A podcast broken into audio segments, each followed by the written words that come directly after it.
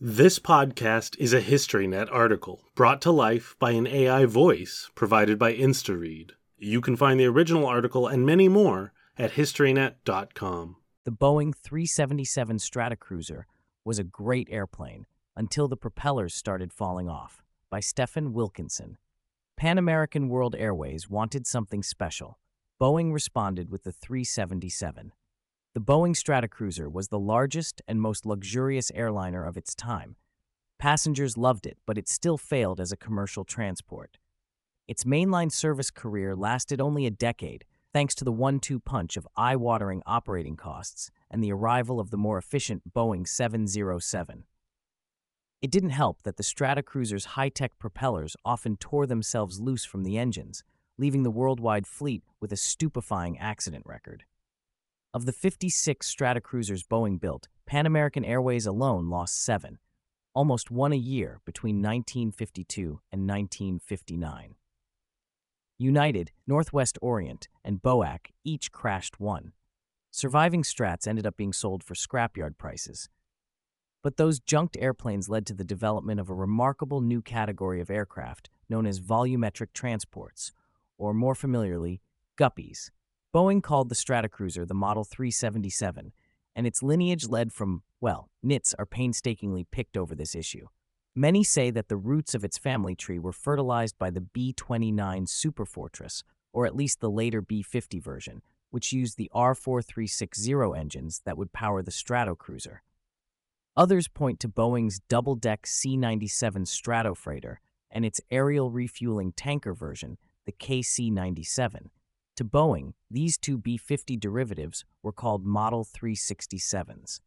Conventional 1940s aeronautical engineering theory held that there was a limit to an airplane's fuselage diameter relative to wingspan and power plants, so most aircraft were designed with a small fuselage and large wings. The porcine Douglas C 124 Globemaster II, the first big post war transport, pushed fuselage diameter to the max that convention would allow. The C 97, however, pushed things even further. Some Boeing nerds nominate a single modified Model 367 as the Stratocruiser's daddy. It was a C 97 that had been fitted out as a passenger carrying VIP transport with 80 seats and multiple windows on two levels, called the YC 97B, and later designated the C 97B. Boeing built only one. Its mechanical antecedents notwithstanding, the Stratocruiser came into being thanks largely to one man, Pan Am founder and CEO Juan Terry Trippe. Some assumed from Trippe's first name that he was Latino. Others accused him of adopting the name to make himself attractive to the South American market where Pan Am originally flew. The truth is that Trippe was a white bread Yalie who had been named after a distant Venezuelan relative, Juanita Terry.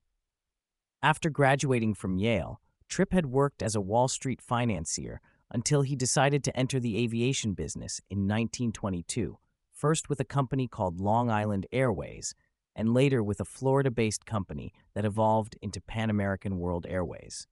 In the years leading up to World War II, Trippe made Pan American Airways synonymous with luxury, grace, and prestige by operating a fleet of four engine Boeing and Martin flying boats over Atlantic and Pacific routes, particularly from San Francisco to Hawaii. These airplanes were the most opulent of their time, and they flew for a coterie of wealthy travelers who had survived the Great Depression.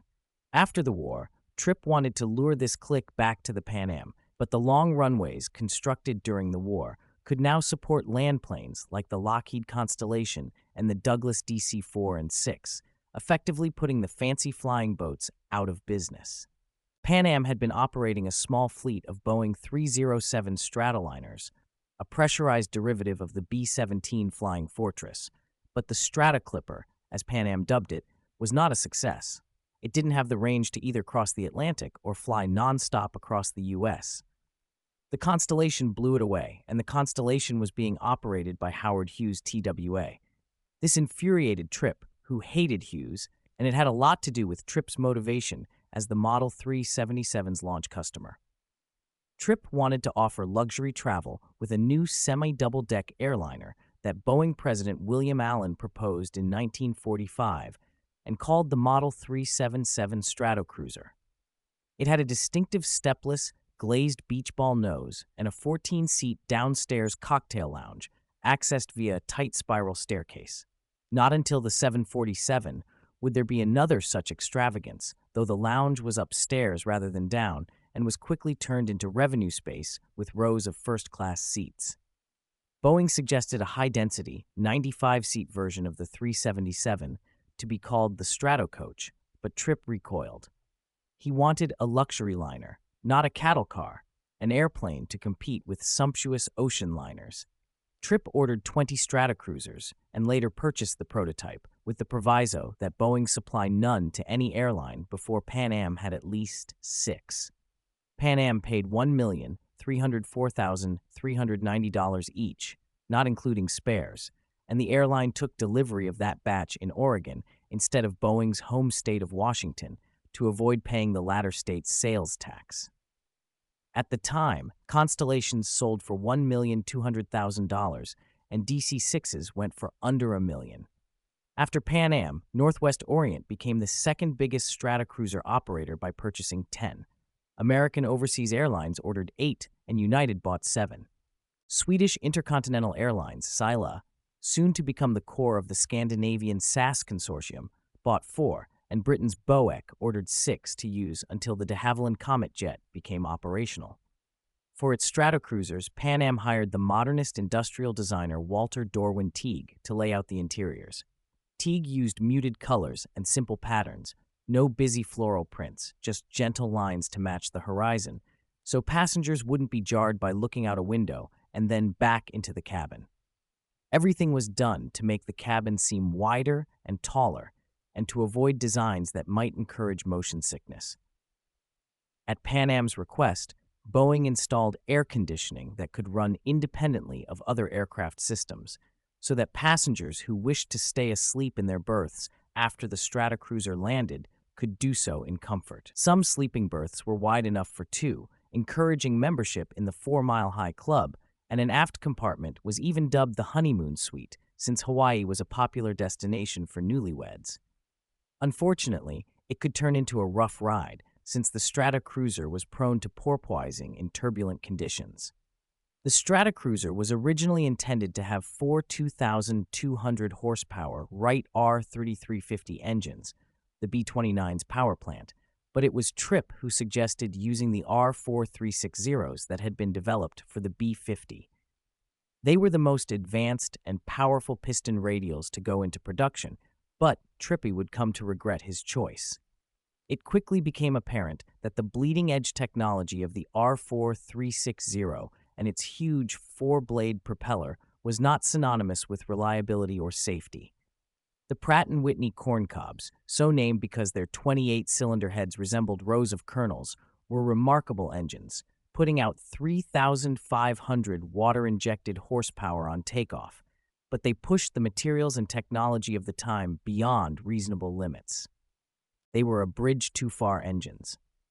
Hawaii passengers on 377s would later routinely boast that they'd made it to Honolulu on three engines, occasionally two.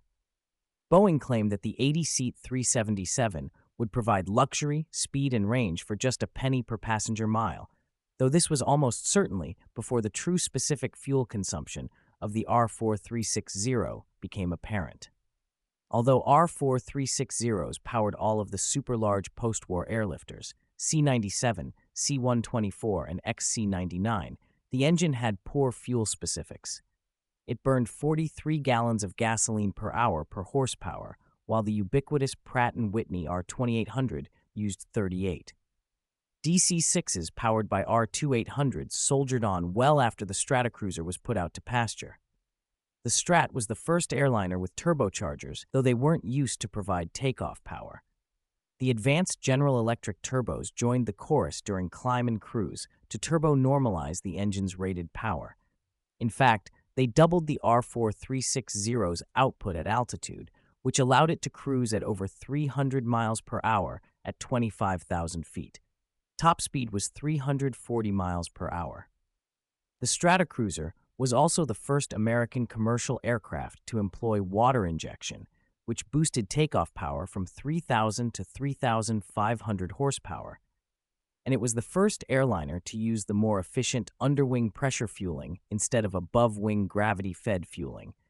But it still took about two and a half hours to top up the airplane's standard 7,790 gallons nylon wing bladders. Pan Am added capacity for an additional 360 gallons to 10 of its strats so they could make the New York to London trip nonstop. They called them Super Stratocruisers.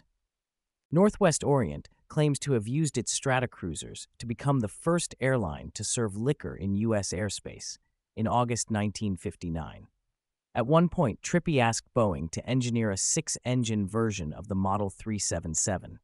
He wanted two Wright R Wayne 20s outboard of the number 1 and 4 R4360s. It's not clear why Pan Am dreamed up this impractical mix. Perhaps because it knew how prone to failure the Pratts were? Or was Trippe simply fond of the classy six engine airliner concept? He was, after all, the only airline executive to express interest in a commercial version of the six engine Convair B 36 bomber. Convair had proposed an airliner version of its XC 99, essentially a double deck B 36, which Trippe saw as a 400 passenger Leviathan that could support transcontinental ticket prices equivalent to bus fare but feeding six Ravenous R4360s exceeded what any airline could afford. One of the secrets of the 377's speed and range was the famous high aspect ratio Boeing wing with its proprietary 117 airfoil. Originally designed for the B 29, it was particularly light yet efficient. The Model 377's wing was 16% stronger, 650 pounds lighter, and 26% more efficient than the original B 29 wing.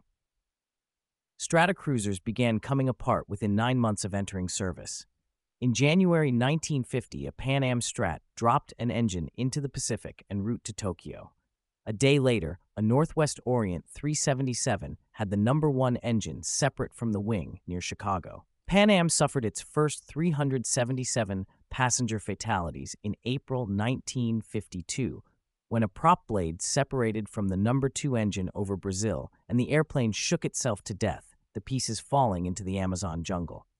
The wreckage was finally spotted three days later, but there were no survivors among the 50 passengers and crew. Nor was the number two engine and prop ever found. Investigators were initially baffled by the crashes, but it soon became apparent that the props were the airplane's Achilles heel. Some Stratocruisers had Curtiss electric propellers, usually looked upon warily because of electric gremlin induced overspeeds and sudden in flight prop reversals, but the Curtisses proved docile on the Stratocruiser. However, the typically reliable hydromatic Hamilton standard air screws were not.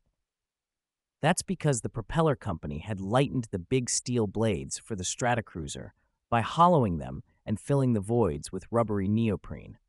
The filler, glued in place, would break loose and quickly stuff itself into the outer extremity of the hollow space, flung outward by the prop's rotation. The sudden imbalance would cause the prop tip and even the entire blade to break loose. The hollow blades were also prone to cracking or simply breaking. The most notorious Stratocruiser accident occurred in October 1956 when a Pan Am Strat flying between Honolulu and San Francisco on the last leg of a round the world trip had a runaway number one prop that the crew was unable to stop or feather. They oil starved the engine, which seized, but the prop continued to windmill. The drag was massive. And then the number four engine decided to ignore its throttle. Barely aloft on two good engines in the middle of the night, the crew headed for the Coast Guard cutter Pontchartrain, which was on ocean station duty just 40 miles away. The airplane orbited the cutter until daylight, and then the crew skillfully ditched alongside the ship. All 24 passengers and crew were rescued. Not until pilot Chesley Sullenberger and First Officer Jeff Skiles ditched their Airbus in the Hudson River in January 2009 was a water landing so celebrated or so fully documented. On November 8, 1957, another Pan Am Stratocruiser plunged into the Pacific somewhere between Hawaii and San Francisco. 38 passengers and six crew were lost, and the cause of the accident remains a mystery. Both the FBI and Pan Am were convinced that foul play was involved. Conspiracy theories revolved around the fact that there were a number of important French businessmen aboard, including a vice president of automaker Renault, as well as a U.S. Air Force major supposedly involved in a clandestine operation of some sort and a former Navy frogman and demolition expert. Nor did it help that the flight's purser was known to be an unhappy employee who owned a handful of blasting cap detonators. In late 1958, 12 years after the 377 had first flown, the Civil Aeronautics Board finally issued an airworthiness directive requiring the removal of its hollow core props. By that time, disintegrating props had resulted in the loss of a quarter of Pan Am's Stratocruiser fleet, but federal bureaucracy ensured that the airplane's propeller problems were dealt with somewhere between slowly and not at all. The 56 Stratocruisers that Boeing built, including the prototype, were just a small portion of the 888 Model 367s and 377s Boeing manufactured, the vast majority of them C 97s and KC 97s. But the Stratocruiser was the airplane that established Boeing as an airliner builder. The Model 314 Clipper flying boat was a small run specialty airplane, just 12 built, not a mainline airliner. But by the late 1950s, their luxury cachet meant little when the real jet set had turned to the 707. Low cost airlines still flying props were looking for airplanes that were cheap to fly, not Stratocruisers. Transocean, an off brand carrier that had amassed a fleet of 14 Stratocruisers, sold them all for $7,500 apiece, well less than the cost of a new Aston Martin DB4 sports car. The Stratocruiser's rebirth as a family of supersized guppies was initially the work of two men, Jack Conroy and Leo Mansdorf. Conroy was a former B 17 pilot who had become a POW after being shot down over Germany. After the war, he was an airline captain, California Air Guard weekend warrior, and coast to coast record setter in an F 86 Sabre. Mansdorf was an obscure aircraft broker. Yet Mansdorf had bought up almost the entire surviving Stratocruiser fleet at literally a dime on the dollar. He had no idea what to do with them, but he couldn't resist the bargain. Mansdorf initially had the idea of grossly inflating Stratocruiser fuselages so they could transport rocket components for NASA. The space agency had been shipping rockets by barge from Texas to Florida's Cape Canaveral, and the voyage took 25 days, with sea air corrosion always a problem. Transport by air would cut shipping time to 18 hours, including loading and unloading, and every hour counted during the space race. For his part, Conroy had wanted the airplanes to start a California to Hawaii VIP airline, but he bought into Mansdorf's concept after a well lubricated lunch with Mansdorf and a bunch of airplane buddies who tossed around preposterous suggestions of what they could build to snare a NASA contract. NASA didn't have the budget to develop the needed heavy lifter itself, and it would have been wildly expensive for Boeing, Douglas, or Lockheed to design and engineer such a limited use craft. Conroy, however, decided to develop a volumetric transport from surplus aircraft, Mansdorf Stratocruisers, using private funds from speculators. Conroy himself poured almost a million dollars into the project under the company name of Aero Spacelines Inc., it was an enormous leap of faith. No established aeronautical engineer would buy into the concept of trying to fly an airplane with so extreme a fuselage diameter. But Conroy took the design beyond those assumed limitations.